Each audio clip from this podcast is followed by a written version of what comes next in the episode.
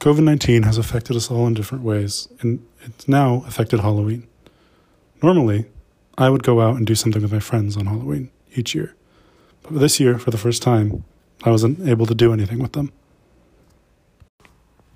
Like me, Chloe said she wasn't able to go out and do the things she normally would have done with her friends. She wasn't able to go and, she, and go to parties that she normally would have gone to. And when her sister went trick or treating, people would use poles to hand them kids candy so that they could still social distance.